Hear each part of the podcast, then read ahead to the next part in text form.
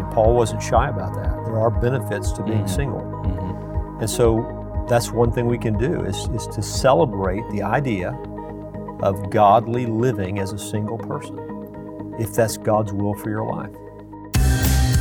From Walking in Grace, this is the Straight Truth Podcast Christian truths in an increasingly secular world.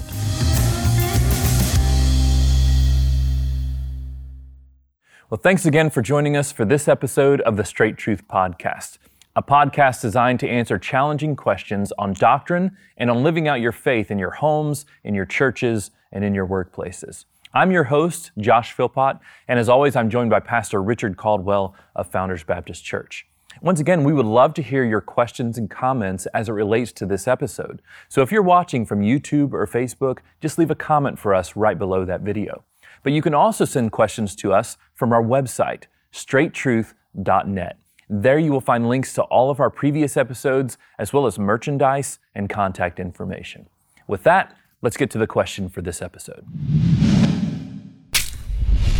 Well, in our churches, um, we have classes and programs for children. We often have those sort of classes for married couples, um, elderly, um, but we often don't have what some people would say a place for singles in, in our ministries. And, and maybe that's, that's true of some churches, certainly not true of, of our church here. But our question has to do with how, how, does, how does a church or maybe um, a pastor, how does one minister to singles in the church? They're obviously uh, in a situation, um, sort of an in between situation, neither here nor there. They, they, they were once an adolescent, now they're maturing, and, and they're, they're maybe wanting to be in a different place, such as a married uh, person, and sort of in this in between uh, stage of life. How do you minister to singles? What sort of advice do you have to them? And uh, maybe what can the church do broadly? Well, I hope I hope I will grow in my ability to minister to singles, and I pray that our church will as well. It is a difficult time for people. I think some of that has to do with wrong perspectives, even in the church, of singleness. I mean, our, our expectation is that everyone is going to get married, and that certainly is the norm. Mm-hmm. But the result of that is that sometimes we, I think we can contribute to singles feeling like there's something wrong with them especially if they're older and they're not yet married. Where do I fit in? Who can I hang out with? Again, if you're not college age, you know, if you're in your mid 30s or your 40s and you're not married, it can it can lead to a sense of isolation and loneliness. And so I think one of the things we can do is just teach what the Bible teaches about the benefits of singleness. I mean, Paul wasn't shy about that. There are benefits to being single. And so that's one thing we can do is, is to celebrate the idea of godly living as a single person, if that's God's will for your life. So I think that's one thing that we can do.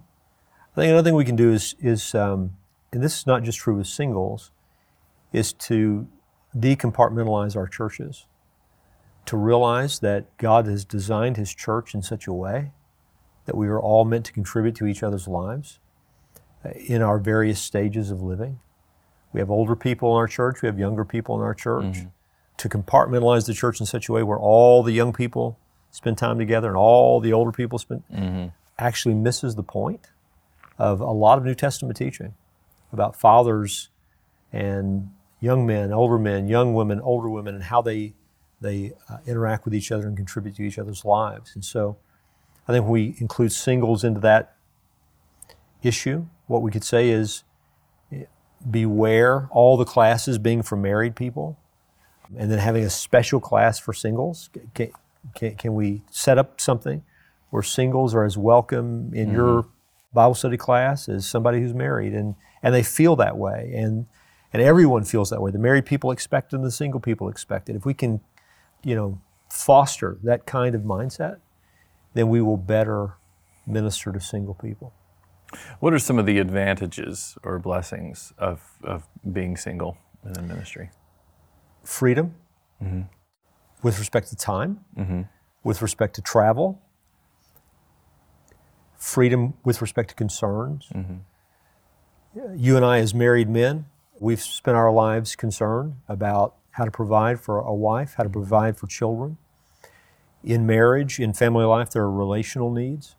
And so you and I have to come home in the evening and we think about that. Right. A single person doesn't doesn't deal with that. Mm-hmm. Freedom with respect to finances. We have financial obligations as married married men, families. A single person, if he's he or she is wise with their finances, will probably have much more flexibility to invest in kingdom work. When you think about the mission field, when you think about going places to serve Christ, much more difficult to uproot an entire family than to uproot a single mm-hmm. life. Mm-hmm. Singleness will especially show its advantages in times of persecution and trouble. Mm. If serious persecution were to ever break out in our country, you know, beyond uh, disapproval and mm-hmm. words, and you're dealing with things like possible pris- prison sentences or execution, uh, someone who's single has far less to concern themselves with than someone who's married. So if you if you look at the advantages that Paul in 1 Corinthians, for example, will talk about with respect to singleness, just apply those to our culture and to our own lives, and they, and they still hold true. So that's what I would say. I would say to teach what the Bible teaches about the benefits of singleness, to stop treating single people as if they're not really into life yet until they get married, mm-hmm. to construct our churches in a way that actually accords with Scripture, so we stop, com- stop compartmentalizing the church as much as we have and make it more free flowing in terms of how ministry can occur.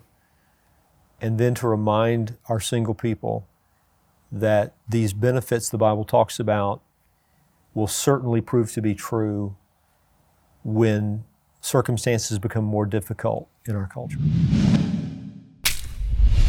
Thanks again for joining us for the Straight Truth Podcast. We hope you've enjoyed this episode. Now, we'd love for you to share this podcast and others with friends and family. And the easiest way to do that is by going to our website, straighttruth.net, where you can find links to all of our social media channels. So be sure to like and subscribe to one of those channels and pass the word along. Also, if you could go to the iTunes podcast section and leave us a review, that will help us spread the word about this podcast. And if you would like to help us find ways to continue to produce this podcast, you can find more information by going to the website again, straighttruth.net. Now, Straight Truth is a production of Walking in Grace Ministries, the preaching and teaching ministry of Pastor Richard Caldwell. For more information, go to walkingingrace.org.